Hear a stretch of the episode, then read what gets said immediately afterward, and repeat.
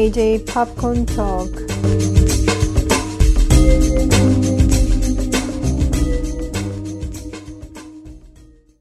안녕하세요. JJ 팝콘 토크의 제이미입니다. 안녕하세요. 스카입니다. 반갑습니다. 하이. 잘 있었어요? 네, 잘 지내고 있죠. 음. 아, 오늘은 디즈니 플러스에서 소개가 된 영화를 다룰까 하는데, 애니메이션이에요. 스카이 씨는 아직 못 본 걸로 알고 있는데, 터닝 레드거든요, 영어 제목은. 한국 제목은 메이의 새빨간 비밀. 메이가 주인공 이름이에요. 아, 선전하는 건 봤는데 음. 아직 영화를 보지는 못했습니다. 음. 이게 원래는 극장에서 개봉을 했어야지 되는데 1월 달쯤에 이 미국에서 오미크론이 다시 확산이 되면서 극장에 사람들이 좀 안 가게 됐었거든요. 그래서 그 당시에 디즈니가 결정을 했었어요. 그거를 극장에서 개봉하지 않고 디즈니 플러스에서 개봉을 하는 걸로. 근데 지금 배트맨이 대박이 났죠. 그래서 너무 일찍 한 결정이 아니었나 뭐 이런 얘기도 나오고 있는데 애니메이션을 만든 작가나 뭐 감독이나 프로듀서들 입장에서 보면은 극장에서 보여주는 게 훨씬 좋긴 하겠지만 이 영화가 애니메이션이고 가족들이 많이 본다는 걸 고려했을 때 디즈니 플러스에서 몇 번이나 다시 볼 수 있게 이렇게 일찍 풀어준 것도 그렇게 나쁜 선택은 아니었었다는 생각이 들기도 해요. 그래서 간단하게 소개를 하면은 메일린이라는 주인공이 있는데 이 친구가 토론토에서 사는 중국계 이민 가정 출신의 소녀예요. 근데 시대가 지금 현재가 아니고 2002년인 거죠. 그래가지고 알아봤더니 이 애니메이션을 감독한 도미 시라는 감독이 토론토에서 자란 이민 가정 출신이거든요. 본인의 얘기를 녹여가지고 만든 그런 작품이 되겠어요.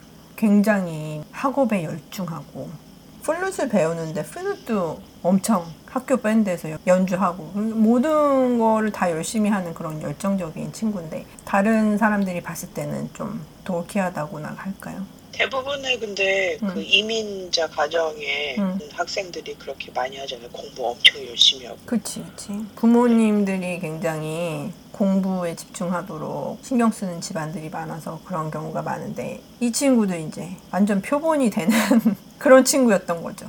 근데 13살이 되면서 굉장히 특이한 변화를 겪게 됩니다. 흥분을 하게 되면은 갑자기 엄청나게 큰 빨간색 팬더로 바뀌는 거예요. 이게 웬일. 그래가지고 이거를 어떻게 조절을 못하는 거야. 생각을 해봐요. 13살짜리. 그 당시에 자신이 감정 컨트롤이 가능했었는지. 그래가지고 갑자기 푹 하고선 팬더로 바뀌었다가 또 진정을 하면은 또 다시 사람으로 갔다가 막 이렇게 막 푸파 푸파 이러는 게 반복이 되는 거예요. 그러면서 일어나는 일들을 그린 건데 주인공 메일린이 이런 식으로 눈에 보이는 변화를 겪는 걸로 애니메이션에는 묘사가 됐지만 실제로는 상징적인 빨간색이라는 것도 그렇고 이 나이대도 그렇고 청소년기로 가는 자라나는 학생들이 겪는 그런 신체적인 변화나 감정적인 변화를 이런 팬다로 은유를 한 게 되겠죠. 그리고 실제 애니메이션 상에서도 메일린이, 그러니까 메이메이라고도 부르는데 메이메이가 생리를 시작하게 되는 걸로 잘못 오인을 받는 그런 내용도 포함이 돼요. 그래서 엄마가 뭐 학교까지 찾아와서 굉장히 커다란 패드 박스를 잊어버리고 갔다고 줄라고 실랑이를 벌이는 그런 장면도 있고 그러는데 이런 장면 때문에 디즈니를 보는 그런 학부형들이 불평을 많이 하는 거야. 애들이 보기에는 부적합한 내용이다. 왜 이런 내용을 넣냐? 애니메이션에 이런 내용을 넣어도 되냐? 이게 애들용인데 이렇게까지 해야지 되냐? 막 이렇게 나오는 거예요.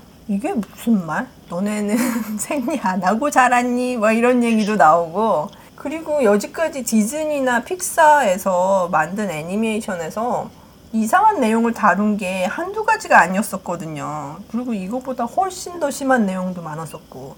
근데 그거는 클래식이라고 부르면서 사람들한테 다 보여주거든요. 아주 어린 애들한테부터. 그러면서 패드가 들어있는 박스가 등장을 했다고. 그게 아이들이 보기엔 적합하지 않다. 이렇게 얘기를 하는 게 이해를 할 수 없는 거지. 그래서 그런 걸로 여기서는 회자가 많이 되고 있기도 해요. 이상한 거에 또 꽂혀서 그분들이 그러고 계시는 음, 남들이 다 겪는 거 이렇게 다 털어놓고 모든 사람들 앞에서 얘기를 하는 게 훨씬 더 건강한 대화 방식이라고 생각을 하거든요. 그래서 그런 점에서도 이 터닝 레드라는 작품이 큰 의미를 갖고 중요한 작품이라고 생각을 해요. 그리고 더 좋은 거는 픽사에서 여자 감독이 혼자서 장편 작품을 만든 게 처음이에요. 그래서 처음인 게 너무 많은 거야. 여자로서 만든 것도 처음이고 애니메이션을 그리고 그것도 유색인종이 만든 것도 처음이에요. 거기에다가 감독만 여자가 아니고 프로듀서도 여자고 대부분의 메이저 포지션이 다 여자들로 구성된 그런 그룹이 만들었어요. 그래서 의미가 엄청 큰 작품이 되겠지. 그리고 이 영화는 처음에 pre-production 할 때가 바로 팬데믹이 시작하기 전이었어요. 그래서 이 영화는 팬데믹 중에 완성이 된 영화가 되거든요. 근데 생각을 해봐. 애니메이션 만들 때 그림도 그려야지 되고 여러 가지 작업할 게 많기 때문에 엄청 기간이 오래 걸리는데 이 영화는 컨셉부터 finish 될 때까지 4년밖에 안 걸렸어요. 얼마나 효율적으로 이 팀이 운영이 됐는지 잘 보여주는 그런 작품이거든요. 그런 면에서도 상당히 의미를 갖는 거고 그리고 주인공 메일린 목소리를 맡은 친구가 원래는 어떤 식으로 애니메이션을 만드냐면은 목소리를 연기하는 성우 역할의 배우가 처음에는 샘플용으로 녹음을 한다고 그러죠. 그래서 이름 없는 사람들을 쓴대요. 그러다가 나중에 완성이 되면은 거기에 유명한 배우들을 영입을 해서 이렇게 쓰는 거지. 근데 이 목소리를 맡은 로젤리 치앙이라는 배우는 처음 샘플 만들 때부터 참여를 했던 친구인데 이 친구를 그대로 주인공으로 쓴 거지. 4년 동안 이 역할을 혼자서 다 연기를 한 거예요. 그리고 메일린을 굉장히 힘들게 만드는 엄마 민 역할에는 샌드라 오가 나와요. 샌드라 오가 얼마나 연기를 잘하는지 몰라. 그래서 완전히 헬리콥터맘 있잖아요. hovering 한다고 그러죠. 계속 애들 주변 맴돌면서 막 컨트롤하고 막 이러는 그런 역할을 너무 잘하는 거야. 그래서 보면서 막 내가 보면서도 막 숨이 턱턱 막히는 거야. 아니 왜 저렇게까지 막 이러면서 그러는데 이 애니메이션을 보다 보면 나중에는 왜 이렇게 엄마가 메이메이를 너무 가깝게 이제 감시하다시피 하면서 이렇게 키웠는지 이유를 설명을 해주거든요. 이해가 가, 납득이 가는 이유였어. 그래서 나중에라도 풀어줘서 너무 고맙게 생각을 하고 있죠. 왜냐면 아니었으면 굉장히 미웠을 것 같아, 이 엄마. 그리고 여기에서는 메이메이가 팬더로 바뀌는 힘든 거를 경험하는 중에 이 친구를 잘 잡아주는 친구 서클이 있어요. 그래가지고 친구 세명이 더 있는데 요 친구들이 이게 유닛이 너무 탄탄해가지고 이게 딱 잡아주는 거야. 그게 묘사가 너무 잘 된 거예요. 왜냐하면 우리 여지까지 자라면서 본 영화나 애니메이션 중에서도 여자들 캐릭터가 많이 나오면 그 중에서 꼭 못된 애 있잖아. 그리고 캐릭터들끼리 남자 하나 두고 싸우는 경우 되게 많고 전형적으로 정말 나쁜 여자들끼리 있으면 꼭 싸움이 난다. 뭐 음. 문제가 있다 이런 음. 걸 표현하는 여기선 안 그래. 여자친구, 그러니까 girl squad라고 그래야 되겠죠. 이 친구들이 유닛이 너무 탄탄한 거야. 그리고 서로를 너무 support를 잘해줘. 어떤 경우에는 부모보다 훨씬 더 중요한 존재가 돼요. 근데 우리가 실제로 자라다 보면은 그렇게 중요한 친구들 있잖아요. 어려울 때 옆에서 굉장히 든든하게 버텨주는 친구들이 있는데 그런 거를 묘사한 영화나 애니메이션이 별로 없었던 거를 인지조차 하고 있지 못했던 거지 우리는. 근데 이거를 화면에서 보니까 너무 신선한 거야. 그런 점에서도 좋았었고 그리고 이게 영화 자체가 어머니 위주로 이제 모계 사회 위주로 좀 많이 묘사가 됐어요. 그러니까 아버지 역할이 그렇게 크지가 않은데 그런 점에서도 상당히 인상적이었었고 그리고 Chinese Canadian이라는 그런 문화적인 요소도 조금 조금씩 가미를 한 게 아니고 그냥 처음부터 다 톡 까놓고 이 메일린이 사는 데가 토론토 차이나타운이에요. 그러니까 이 문화적인 요소도 그냥 in your face 해가지고 다 보여주는 거지. 원래 디즈니나 픽사 영화에 익숙해 있던 전형적인 백인 가정에서 보기에는 투머치가 될 수도 있는 거지. 뭐 문화적인 면에서나 아니면은 성장 영화로서 다루는 수위나 뭐 이런 게 거부감으로 느껴질 수도 있었는데 이건 받아들여야지. 이게 실제인 걸. 지네들만 사는 나라가 아니잖아요. 근데 그 백인 가족들은 대부분 음, 그런 거를 받아들이거나 생각하고 싶어 하지들을 않잖아. 그러니까 그게 문제지. 그리고 지금 그 코로나 사태 기간 동안에 굉장히 Asian hate 해가지고 Asian들 표적으로 해서 폭력 사태들이 많이 있었거든요. 그게 다 문화적인 요소가 있었던 것 같아요. 왜냐하면은 미국 내에서는 그런 얘기가 지금은 많이 대두되기는 했지만 Asian American이나 뭐 Asian Canadian이나 뭐 이런 사람들에 대한 얘기가 그렇게 많이 다뤄지지 않았었고 사람으로 볼 수 있는 기회가 많지 않았던 거지 미디어 쪽에서 그러니까 그렇게 차별할 때도 이거는 사람이 아니니까 이렇게 나는 할 수 있다 이런 식의 mentality가 성립될 수 있었던 계기가 아닌가 하는 생각이 들어요. 아, 그래서 저는 그런 무지에서 오는 폭력성이라고 생각을 해요. 맞아요. 이게 폭력이든 뭐든 간에 교육을 통해서 이게 학습을 하는 그런 거거든요. 그렇기 때문에 이런 식으로 터닝 레드 같은 작품이 자꾸 나오면은 이해가 일단은 시작이 되는 거잖아요. 완벽하게 하지는 못해도. 그리고 자꾸 자꾸 얼굴을 보여주는 게 제일 좋은 방법이라고 생각을 해요. 그래서 이 작품은 작품 자체로도 괜찮긴 하지만 가지고 있는 의미가 너무 큰 그런 작품이라고 할 수 있겠죠. 그리고 요 영화에서 작가로 세 명이 참여를 했는데 감독을 맡은 도미 씨도 있지만 본인 얘기니까 줄리아 초라는 작가도 참여를 했어요. 이게 데뷔작이라서 장편 작품으로는 데뷔작이라서 뭐 다른 데에서 활동을 했던 그런 경력이나 이런 거를 찾아보기가 좀 힘들긴 하는데 라스네임을 보니까 한국 사람인 것 같기는 해요. 줄리아 초라고 그러니. 그래서 이 줄리아 초라는 작가도 있지요. 그리고 엄마 역할을 맡은 샌드라 오도 있고 주인공이 메이메이의 친구들 중에서 앱이라는 친구가 있는데 굉장히 땅딸만하고 통통한 친구인데 말을 굉장히 직설적으로 하는 그런 친구예요. 그 애비 역할에 헤인 팍이라는 배우가 또 나오거든요. 그래서 너무 목소리 연기를 잘하는 거야. 그래서 그것도 좋았었고 그리고 디즈니사가 요즘에 굉장히 욕을 많이 먹었던 게 뭐냐면은 미국 내에서 그 LGBTQ 커뮤니티를 배제시키는 그런 법안을 많이 통과를 시키고 있어요. 지방정부 측에서. 그런데 거기에 대해서 디즈니 측이 반대한다는 그런 성명을 발표를 하지 않았었거든요. 그래서 그것 때문에 LGBTQ 커뮤니티에서 디즈니에서 만든 작품을 많이 좋아하고 그랬었는데 반대 운동도 하고 그럴 정도였었는데 그런 점에서 볼 때 이 터닝 레드는 다문화에 대해서 다룬 것은 물론이고 아주 대놓고 LGBTQ 캐릭터를 묘사를 하진 않았지만 영화에서 보다 보면은 메이메이의 친구 중에서 프리아라는 친구가 있거든요. 이 친구가 애들끼리 하는 생일 파티에서 다른 여자 캐릭터랑 춤을 같이 추는 그런 장면이 나와요. 그것도 상당 시간 동안. 그래서 그런 식으로 약- 약간 맛보기 식으로 그렇게 보여준다는 생각이 들어서 뭐 작지만 그래도 시작이다. 뭐 이렇게 볼 수 있겠죠. 그러니까 이런저런 면에서 굉장히 중요한 위치에 있는 작품이라고 할 수가 있겠죠. 터닝 레드를 만든 감독이 도미 씨라는 감독인데 이 사람이 2018년에 바오라는 단편 애니메이션으로 오스카상을 받았어요.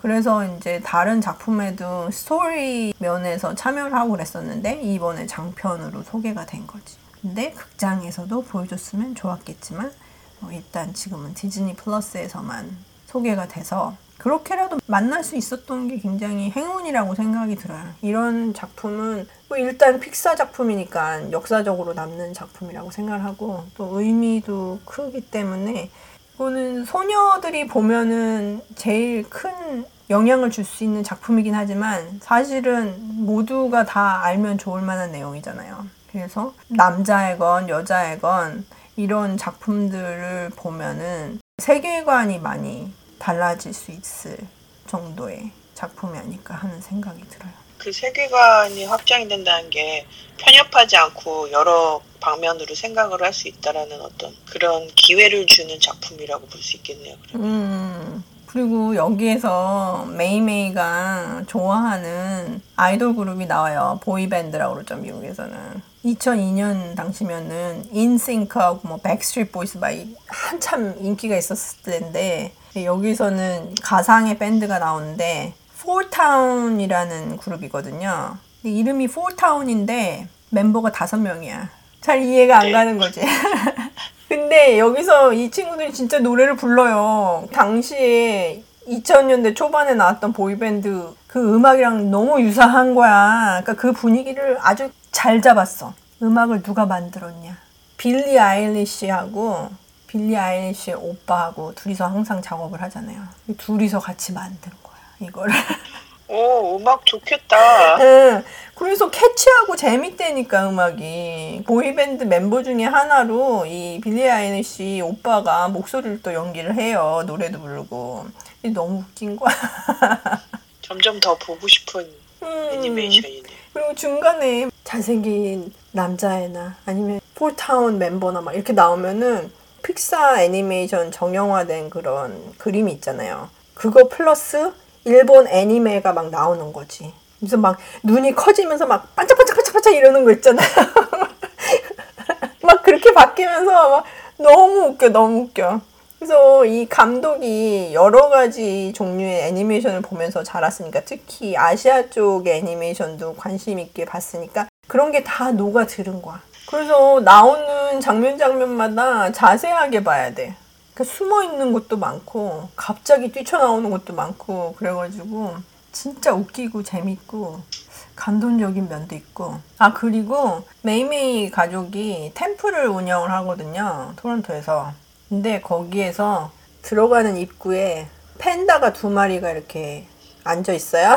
근데 메이메이가 인사를 할 때 Hello 바트, hello 리사 이러거든요. 이게 Simpsons에서 온 캐릭터를 지칭을 한다고 합니다. 그래서 중간중간에 Easter egg가 굉장히 많은 작품이거든요. 그런 거 찾아보시면서 보는 것도 무척 재미가 있습니다. 시간 들여서 좀 찾아보면서 이렇게 막 보면 아기자기하게 볼 게 많은 음. 그런 작품인가 봐요.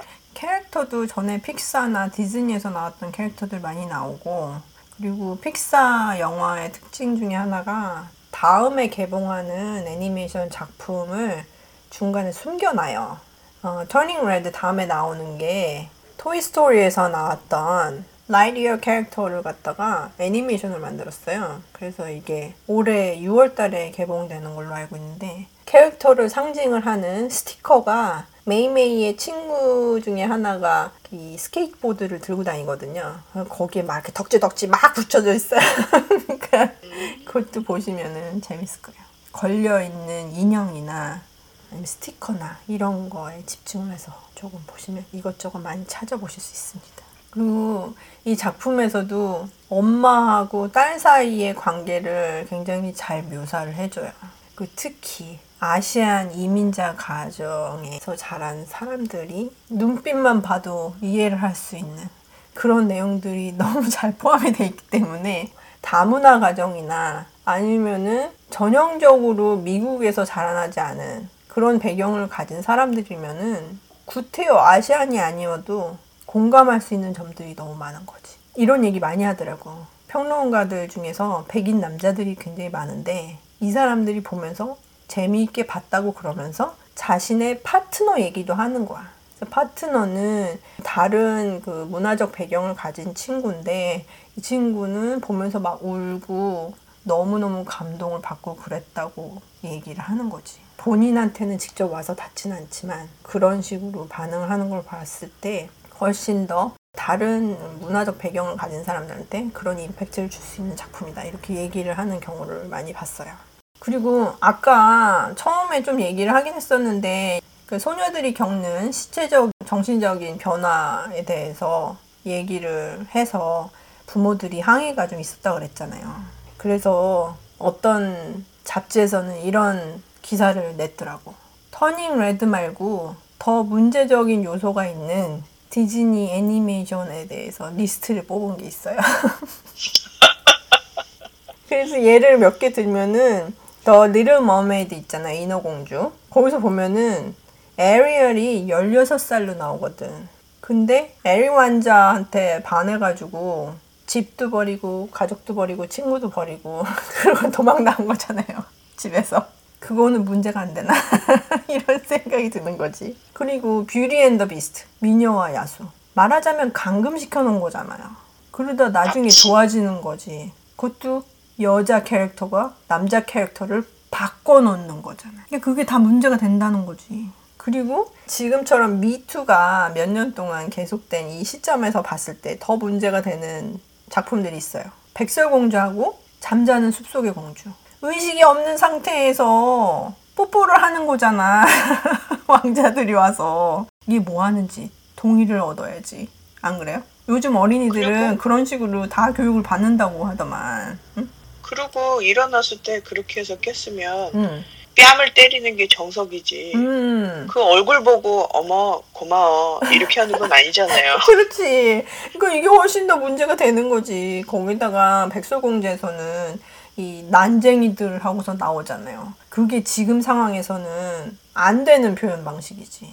이거를 실사판으로 만든다는 발표를 디즈니에서 한 적이 있어요. 얼마 전에. 그래가지고 두얼피즘이 있는 그런 배우 중에서 유명한 배우가 있는데 그 배우가 공식적으로 불만이라고 발표를 했거든요. 그런 얘기도 있고 알라딘 같은 경우는 더 심해. 알라딘이 제스민한테 대놓고 거짓말 한 거잖아. 사기 결혼이죠. 응, 사기잖아, 사기. 이 여자를 꼬시려고 한 거였잖아. 거짓말 한 게. 그거 얼마나 안 좋아. 그리고 또 나중에는 제스민이 애니메이션에서 15살짜리로 나오거든요. 그래요. 음, 근데 자아파가 나쁜 짓 하는 걸 막기 위해서 눈길을 다른 곳으로 끌기 위해서 자아파를 유혹하는 장면이 또 나오는 거야. 얼마나 문제가 되는 작품이에요, 이게. 안 그래? 15살이래잖아, 15살. 근데 이거 가지고는 아무도 뭐라 안 그러고, 어? 패드 들어있는 박스 나왔다고. 너무 이른 거 아니냐고. 이르기는. 사람들이. 그리고 내가 이거 보면서 제일 웃은 게 뭐냐면, Lion King. Lion King 완전 클래식이잖아요. 그렇죠. 근데 가만 봐봐. 형제가 형제 죽이는 장면 나오잖아. 그죠? 그러고 나서 스카가 심바를 막 비난을 하잖아요. 너 때문에 그런 거라고. 그래서 집을 떠나게 만들잖아. 이런 컨셉 자체가 너무 문제적인 요소가 많잖아요. 이런 거 다 제껴놓고. 뭐 살인이고 뭐고 뭐 언더에이지 내용도 그렇고 그거 다 제껴놓고 패드 나왔다고. 뭡니까 이 부모들. 잠자는 공주한테 키스해도 괜찮고. 그러니까 이 부모들이 조금 더 스스로 자신들도 교육을 해야지 되는 그런 필요성이 있죠. 세계관을 넓게 갖고 여러 가지를 습득을 하면서 애들한테 다양한 것을 보여주는 그런 부모들이 됐으면 좋겠어요 깨어 있는 부모가. 음, 깨어있는 부모가 돼야지 나중에 그 밑에서 자란 어린이들이 또 그런 좋은 부모가 될 수 있는 거잖아요. 그래서 그런 면에서 터닝 레드는 메이의 새빨간 비밀은 엄청 중요한 의미를 가진 애니메이션이라는 거죠. 그래서 그러면 팝콘 지수를 얼마나 주셨어요? 4점 만점에서 3.5점 줬습니다. 여기에서 반점이 떨어진 이유는 엄마가 진짜 너무 짜증나게 굴어 중간에 막 학교까지 쫓아오고 친구들 앞에서 너무 쪽팔리게 굴어가지고 그거 보면서 막 이러면서 스트레스를 상당히 받았었어요. 나중에 이유가 설명되긴 하지만 그래도 그 보는 순간에는 너무해 막 이러면서 봤었거든요. 그래서 그 스트레스 받은 것 때문에 0.5점을 감점했습니다. 좀, 조금 소극적인 복수죠. 그런 이유로 감점하신 건 처음 듣습니다. 어떻게 그래도 너무너무 스트레스를 받았단 말이지 막, 으, 막 이러면서 막 그거 있잖아 막 손가락이 막 오그라들면서 막 이렇게 오징어처럼 이렇게 접혀 들어가는 게 막 느낄 정도로 그렇게 쪽팔림을 보여주거든요. 그래서 메이메이가 그렇게 poof하고 자꾸 팬더로 바뀌는 이유를 너무너무 이해를 하겠는 거지. 저는 완전히 Turning Red, 메이의 새빨간 비밀 전적으로 추천드립니다. 기회가 되시는 분들은 가족 모두 함께 지켜봤으면 좋겠어요. 저도 꼭 보고 싶어요. 볼 수 있는 기회가 생기면 꼭 보시기 바랍니다. 자, 그러면은 터닝 레드에 대한 이야기를 이것으로 마치도록 하겠습니다. 오랜 시간 동안 들어주셔서 너무 감사드리고요. 다음 에피소드에서는 더 재미있는 아이템을 가지고 찾아뵙도록 노력하겠습니다. 감사합니다. 저는 한 일은 없지만 감사합니다. 잘 들었습니다. 예, 안녕히 계세요. 안녕히 계세요.